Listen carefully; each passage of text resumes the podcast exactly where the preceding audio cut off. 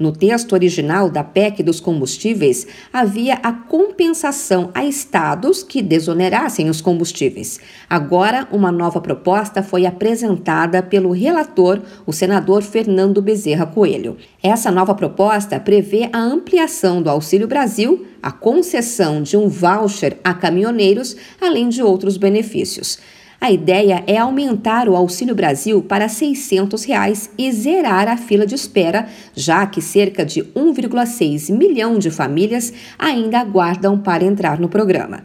O custo total com essas medidas referentes ao programa social chega a 26 bilhões de reais.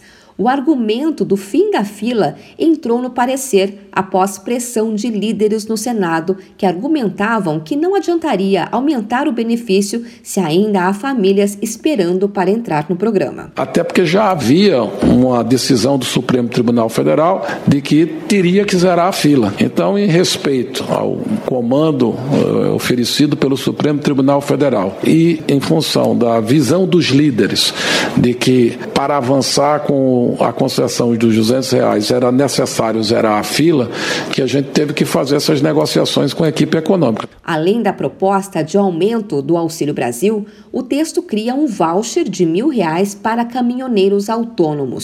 O Registro Nacional do Transportador Rodoviário de Carga será usado para fazer as transferências, mas somente os cadastrados até 31 de maio vão poder receber o benefício.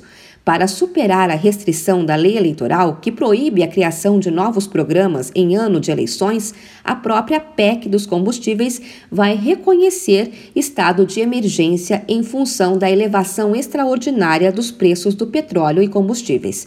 O relatório prevê ainda o aumento do Vale Gás para 120 reais a cada dois meses e a compensação aos estados pelo transporte público gratuito para idosos.